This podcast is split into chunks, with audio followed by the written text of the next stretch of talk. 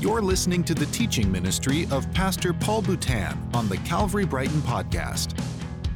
Now, as I mentioned, the, the, the, title of this message is Run Away. And I gave it that title because Paul in verse 14 opens this section by saying, Therefore, my beloved, flee from idolatry. Now, as I've said in the past, uh, this, this word flee that's used here in the original language is, is a word that speaks of a runaway slave. It's, it's the idea that, that you're constantly on the run, for, you're, you're constantly looking over your shoulder, you're constantly watching out for that slave master who wants to enslave you once again. But now, in this case, Paul says, flee from idolatry. Now, he's not saying that you need to run away from, from like a stone idol or, or, or, a, or, or a wooden you know, figurine or some kind of a stone statue, uh, but rather he's talking about the lifestyle that comes with idol worship. Now, what was the lifestyle that came with idol worship? It's a good question. Uh, that, that lifestyle would have included uh, drinking to the point of drunkenness at these, at these pagan temples. It included smoking marijuana at these pagan temples, and it included sleeping with temple prostitutes. That was the lifestyle in question here. And so, in effect, it's saying that, that now that you're a Christian, now that you're a follower of Christ, you're always on the run from the thing that wants to enslave you. And this morning, we're going to see that there are two reasons to run away. Number one, you run for your own benefit. And number two, you run for the benefit of others. You run for your own sake and you run for their sake. So now, as we pick it back up in verse 14, verses 14 through 22, first of all, Paul reminds us that we are running away for our own benefit, for your own benefit. He says again in verse 14, Therefore, my beloved, flee from idolatry. I speak as to sensible people. Judge for yourselves what, what, what I say. The cup of blessing that we bless, is it not a, a, participation in the blood of Christ? And the bread that we break, is it not a participation in the body of Christ? Because there is one bread, we who are many are one body, for we all partake of the one bread. Consider the people of Israel. Are not those who eat the sacrifices participants in the altar? Now let's pause here. I want you to notice this word participation that Paul keeps using. I think he, he used it now three different times. You know, he says, uh, is not the, the, the cup that we bless, is that not a participation in the blood of Christ? Or, or the bread that we break, is that not a participation in the body of Christ? Now, some of your translations that you're reading this morning, they, they don't use the word participation, but if you're reading like from the New King James Version, yours would say communion instead. And, and, there's a reason for that because the Greek word koinonia that's used here is a word that can be translated participation, it can be translated communion, it can also be translated fellowship. You know, when we think of fellowship, we think of, we think of friendship, we think of relationship. But listen, fellowship is, is, is, is, is much deeper than just a church potluck or an ice cream social. Really, this is a word that, that speaks of oneness, it speaks of unity. In fact, when we look at the word communion, perhaps a better way to render it would be to break it into two words common union. And so it speaks of our, of our union, speaks of the unity that we have, the oneness that we have. Now, here's why communion itself speaks of oneness. It was believed in that day that when you broke bread with someone, you were becoming one with them. I've shared this in the past, but the idea is this. If I had a loaf of bread and I, and, I, and I break off of a piece of it for myself, and then I hand you the loaf, it's believed that a part of me now is attached to that loaf. So now, when you take a piece of that bread, you not only get a piece of bread, but you also get a piece of me as well, a part of me as well. So it was literally believed by the ancients that when you broke bread together, you became one with each other.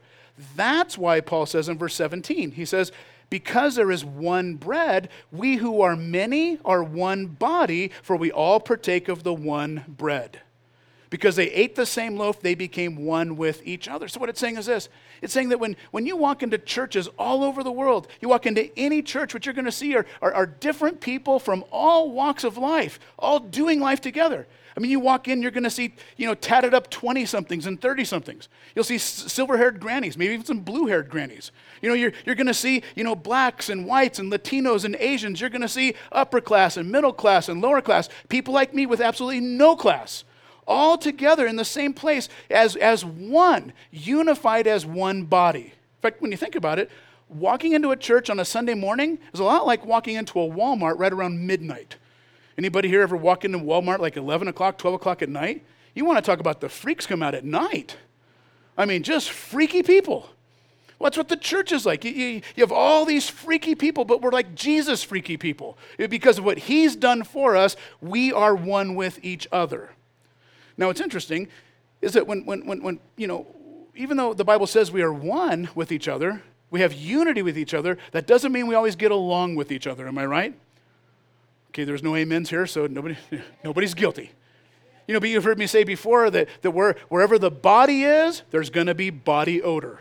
Sometimes we're just going to rub each other the wrong way.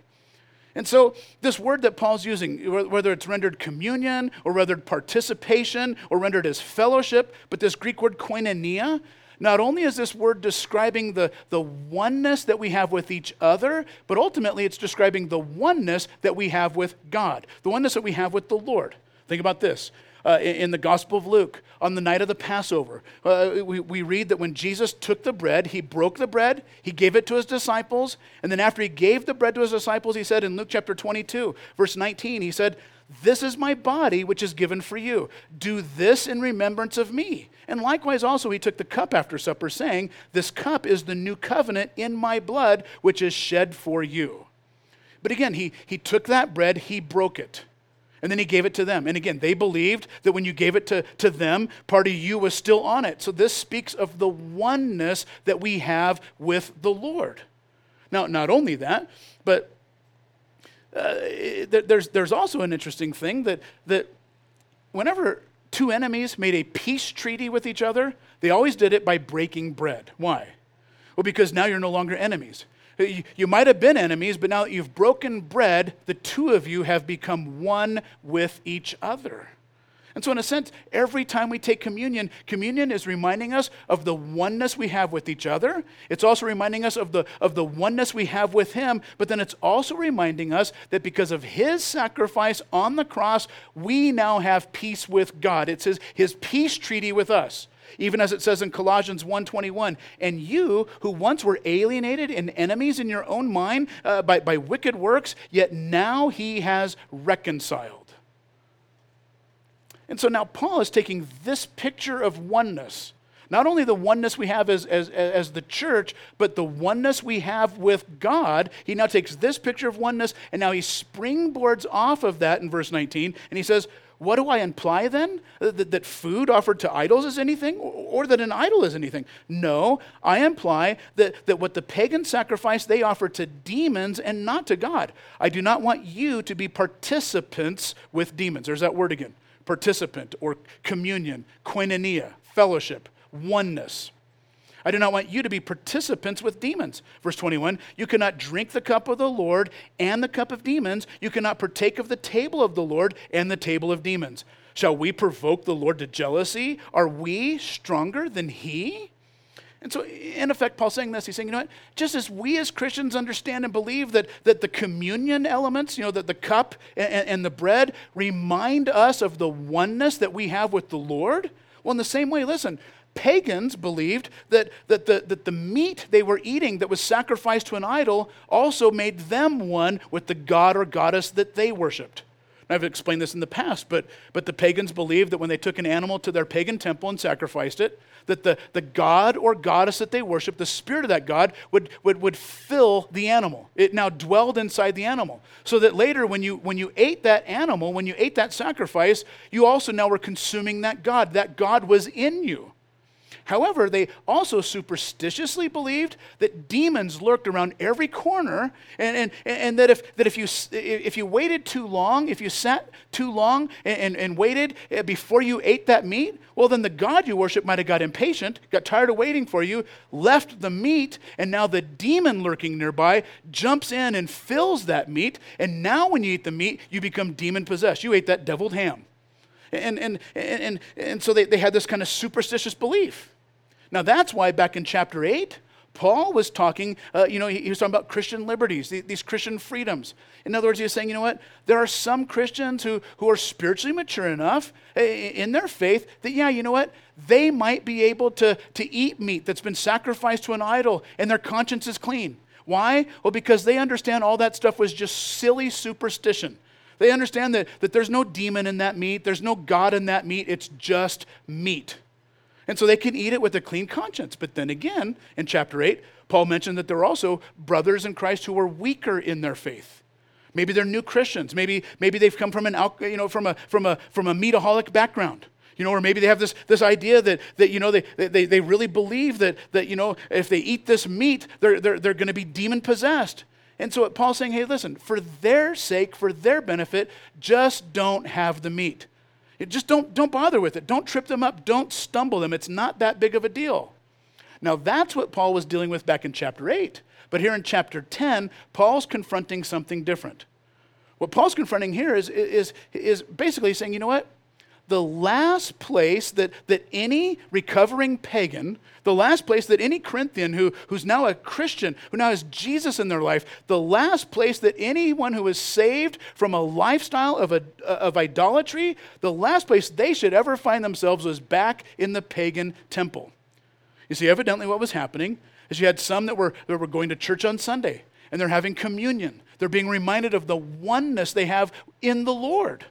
But then they were also going to the pagan temple as well, and now they're eating the meat sacrificed to these gods, and they're, and they're participating in all the things that are happening there.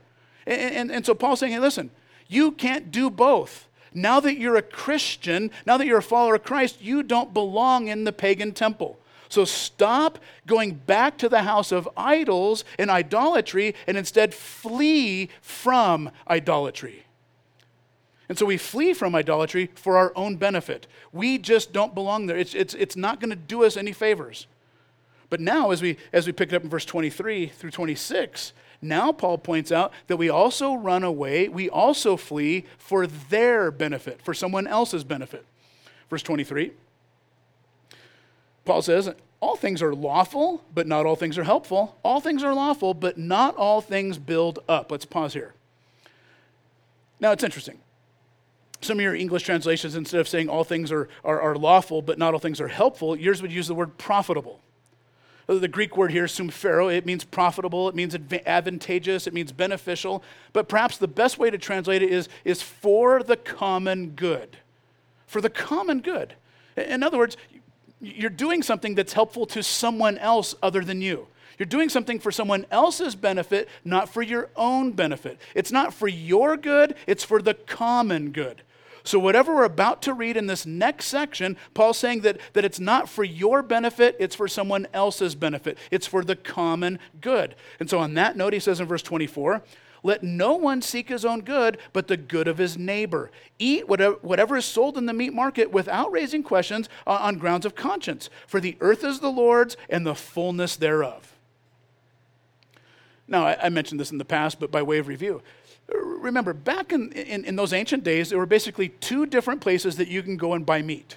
Now, the first place to go and buy meat would be the local meat market. Uh, they were called the shambles. So you'd go to this place called the shambles, the meat market, and, and you'd buy meat there, but it was always sold at a premium. It was always, you know, ultra expensive. In fact, uh, I, I, looked it up and it's pronounced from the Greek King Soopers. And so it's just this, you know, crazy expensive place to buy meat. Now, the, the other place that you can go and buy meat uh, would have actually been the pagan temple itself. Now, what would happen is, is after these pagan worship services, they would often convert the temple into a restaurant of sorts and basically serve barbecue after their services. So instead of going to Dickey's barbecue or Brothers barbecue, you'd stick around and just have Zeus's barbecue after service. Now, by the way, there was a, a, a, a, separate portion from the, from the sacrifice of those temples that then they would take and then sell at the local meat market at a, at a, at a discount. So you had a choice. You could either you could either you know go to the temple and get it, or you could go to the meat market and get the discounted meat from the from the sacrifice that, that was at the temple. So basically, what's happening here is there were two different groups of Christians living in the city of Corinth. On the one hand, uh, there, there were these Christians who would go to the meat market and they, and they would buy this, this meat that, that was sold at a discount because it was sacrificed at the temple. You know, but they, they just bought it, they brought it home, they cooked it up, no big deal. But then there was another group of Christians who evidently were, were, were actually going to the pagan temple and not only eating the meat that was sacrificed there, but basically participating in the worship services participating in all the different, different things that were happening there. And, and so it's, it's, it's that group that Paul's confronting. Paul, Paul's dealing with that second group, this, this, this group of, of so called Christians who, who saw themselves as, as being you know, super mature. That they, that they were spiritually mature enough to be able to, to handle being in an environment like that. You know, I'm mature enough. I can handle it. Nothing's going to happen to me. You know, I, I, I'm, I'm mature enough in my faith to be able to be in a place like this. This group of Christians who, who felt like, you know, they had that evolved to a point that, that, you know, they had the maturity. And so basically what Paul's saying is, listen, you know, just because you may have the right to, to go to the meat market and buy this meat that's been sacrificed to an idol, go home and cook it up, and there's no problem because, because you're spiritually mature enough to understand that, that there's, there's no God in that meat, there's no devil in that meat, it's just meat. That does not necessarily mean that, that, that, that it's good for you to go to the pagan temple and participate in the whole nonsense there, the whole worship service there, and, and, and eat with those people. You know, in the same way, you know, nowadays, you know, uh, some, some of us may, may have the freedom, some of you may have the freedom to ha- have an occasional glass of wine every now and then with the meal. That, however, that does not mean that you have the freedom to go to the Grizzly Rose and get your buzz on, if you know what I mean. There's two completely different things. Because, you know, on the one hand, you, you might trip up a, a, weaker brother in Christ, that weaker Christian, maybe who, who, who got saved out, an, out of an alcoholic background. And, and, and, and maybe your example causes them to stumble back into their lifestyle of alcoholism. Now, that, by the way, was what Paul was dealing with back in chapter 8. But here in chapter 10, Paul's dealing with something else. In chapter 10, Paul's not confronting the, the Christian who, who, who is tripping up the weaker brother. Rather, here in chapter 10, he's confronting the Christian who's tripping up the unbeliever, the non Christian. You know, maybe, maybe there's a, a person in your life who's, who's, who's not a Christian. Yet, you know, maybe they're seeking Jesus. They're, they're, they're looking for the truth. They're, they're looking for answers in life. They're, they're looking for, for hope. They're looking for purpose. And they're like this close to, to receiving Jesus. But then all of a sudden, one day, they, they see this so called Christian at the same bar that they're at. And they think to themselves, wow, I guess they're just as empty as I am. I mean, why would I need their Jesus if they're just as empty as, as I am? Why do I need what they have? And so we trip them up from ever coming to Jesus in the first place. That's what Paul's confronting. And so, yeah, we, we run away, we flee sin and temptation for our own benefit, but you know what? We also flee for their benefit, to benefit them. Now, on that note, we pick it up in verse 27. And now Paul's reminding us that, you know what? We are supposed to influence them. Verse 27. Paul says, if one of the unbelievers invites you to dinner and you are disposed to go eat whatever is set before you without raising questions as to ground of conscience. But if someone says to you, This has been offered as a sacrifice, then do not eat it for the sake of the one who informed you and for the sake of conscience. I do not mean your conscience, but his. For why should, should my liberty be, de- be determined by someone else's conscience? If, if I partake with thankfulness, why am I denounced because of that which I gave thanks? So whether you eat or drink, whatever you do, do all to the glory of God.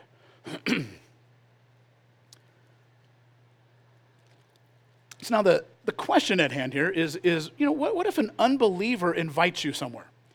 You see, there's two things happening here in this passage. Number one, maybe, maybe you're a Christian, you're living in the ancient city of Corinth, and maybe a non Christian, an unbeliever, invites you over to their house for a barbecue.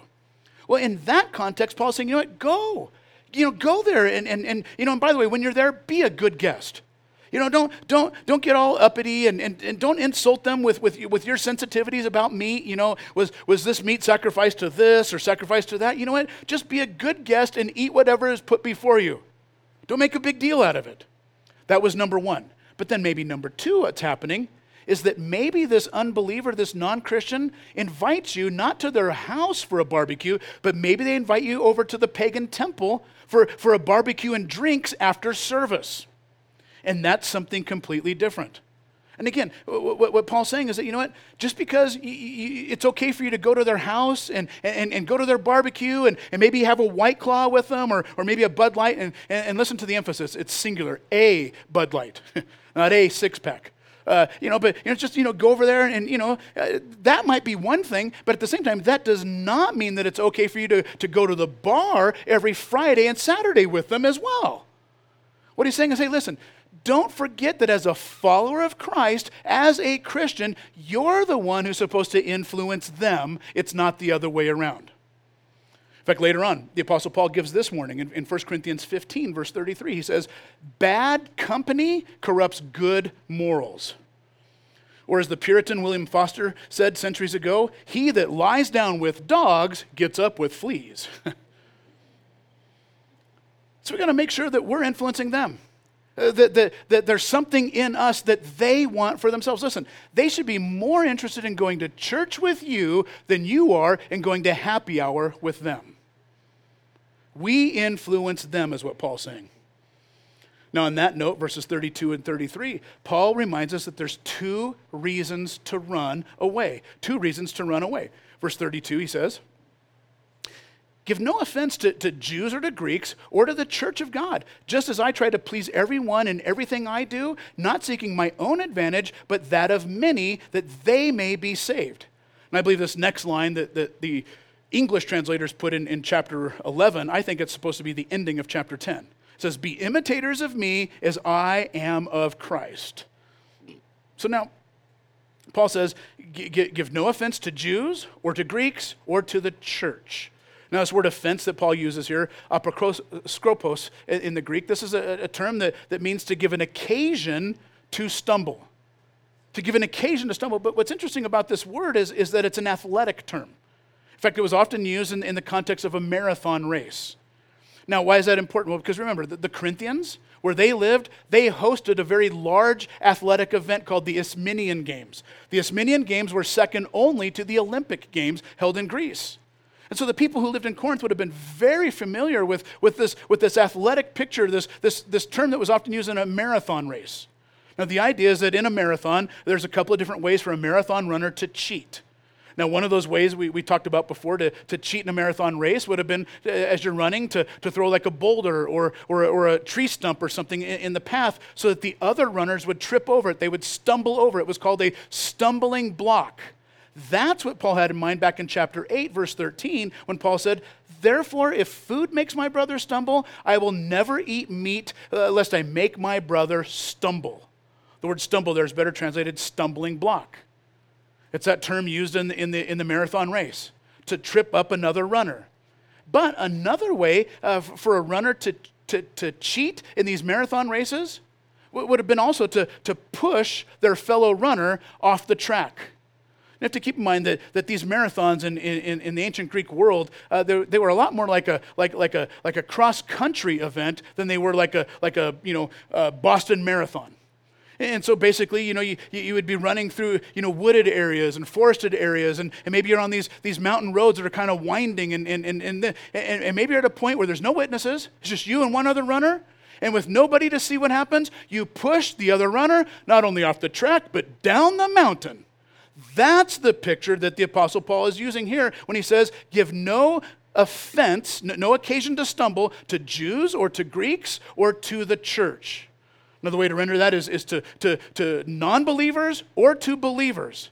And so, in effect, what Paul's saying is listen, he's saying, you know what? Whenever I, as a Christian, you know, whenever I care more about my freedom to do this thing or to do that thing, you know, my freedom to, to have an occasional drink every now and then, or, or my freedom to, to you know, uh, maybe, maybe use a cuss word here and there, or, or my freedom to, to watch this kind of movie or that kind of movie, or, or, or my freedom to tell a dirty joke. But whenever I care more about my freedom than I do about a, a, an unbeliever, whenever I care about my freedom more than I care about their soul and their eternity, then I am basically living my life no different than like a marathon runner who's cheating and pushing some guy off a mountain. And so ultimately, Paul's telling the Corinthians these Corinthians who, who got saved from this background of paganism, these Corinthians who got saved from this background uh, of not only going to the temple and eating the meat that's been sacrificed, but also the drinking of alcohol and the smoking of marijuana and the, and the temple prostitutes, this, this whole thing. He's telling them, like, like we saw in verse 14, flee from idolatry, flee from that lifestyle. Now, as we said, there's two reasons to flee. Number one, for your own sake, and number two, for their sake. Number one, for your own sake. Now, listen, is it just me, or have, have you noticed that, that we have this tendency to put ourselves in harm's way? You know, I mean, you know, over the years, I mean, I've, I've been in ministry now almost 30 years. And over the years, I can't, I've lost count of, of all the different people who'll come up and, and they'll say things like, you know, Pastor, I just, I just feel so bad. I feel so horrible about myself. Why? What's going on? Well, last night I, I got drunk. Oh, well, what happened? I mean, where were you when this happened? Well, I was hanging out at the bar. What are you, stupid or something? Listen, if, if you don't want to get drunk, don't hang out at the bar. If you don't want to get hit by traffic, stop playing in the freeway. The evangelist Billy Sunday used to say that, that the reason sin flourishes is because we treat it like a cream puff rather than a rattlesnake. You know, and so many of us, you know, uh, we, we, the, the, problem I think is, is, is that we tend, to, we, we tend to toy with sin rather than flee from sin. I think that reminds us of, of, of Samson. A lot of us know the story of Samson. You know, he was a he man, but he had a she weakness. You know, he, he, he always found himself, you know, getting involved with, with pagan women and getting involved with prostitutes. And, and so one compromise led to another compromise and led to another compromise, which ultimately led him to Delilah's barbershop. We all know the story. You know, Delilah turns to him and says, Oh, Samson Pooh? That's my Delilah impersonation. You know, tell me the secret of your great strength that I might afflict you. Is it just me, or does that sound like a dysfunctional relationship? And so over and over and over again, he keeps toying with her and toying with her and toying with her. And, and, and you know, and, and, and eventually he, he, he ends up getting toyed with by her. He fell for her hooker, line, and sinker. And he ends up telling her the source of his great strength, and, and that led to his downfall. But listen, the story of Samson reminds us that, that if we toy with sin, eventually sin will toy with us. So don't toy with it, flee from it. So, this passage is reminding us this morning that as a Christian, you are living the life of a fugitive. You're living the life of a runaway. You are always on the run from the very thing that wants to enslave you. But listen to this now that you're free, there are others around you who need the freedom you have. And that leads us to number two. You not only flee for your sake, you flee for their sake. And I think that's what Paul's alluding to in verse 33 when he says at the end of verse 33 not seeking my own advantage, but that of many, that they may be saved. You're doing it for their sake. You know, it's interesting. Back in 2007, we led a trip to Israel. And at that time, we, we did this as kind of a joint venture with Calvary Chapel Greeley. But back in 2007, we're in Israel, and, and, and I was talking with our, our bus driver there. Now, we had a tour guide uh, and we had a bus driver. Now, our tour guide, he was a, a, a, a Jewish person who was a born again Christian, but our bus driver was not a Christian. But during uh, breakfast, I'm sitting at the table there talking to the bus driver, having this great conversation. And he says, You know what? I love giving tours, love doing the tours with you Calvary Chapel guys. Said, Well, why is that? He says, Well, because you guys are the real thing. I'm like, what do you mean? He says, well, listen, I've been doing this for a long time. And, and, and over the years, I've, I've led tours for, for, for Baptist pastors and for pastors of this denomination and, and that denomination. He says, you know what? I've led tours for this famous pastor. And he gives me the name. I've led tours for this famous pastor. He gives me the name. I've led tours for this famous pastor. And he gives me her name. And, and he goes on and on and on. He goes, but you know what? It's always the same thing. Every morning we go up and we have to wake them up. And I said, why? He says, why? Because they're hung over from partying the night before. Or we go into the room and they're with a prostitute.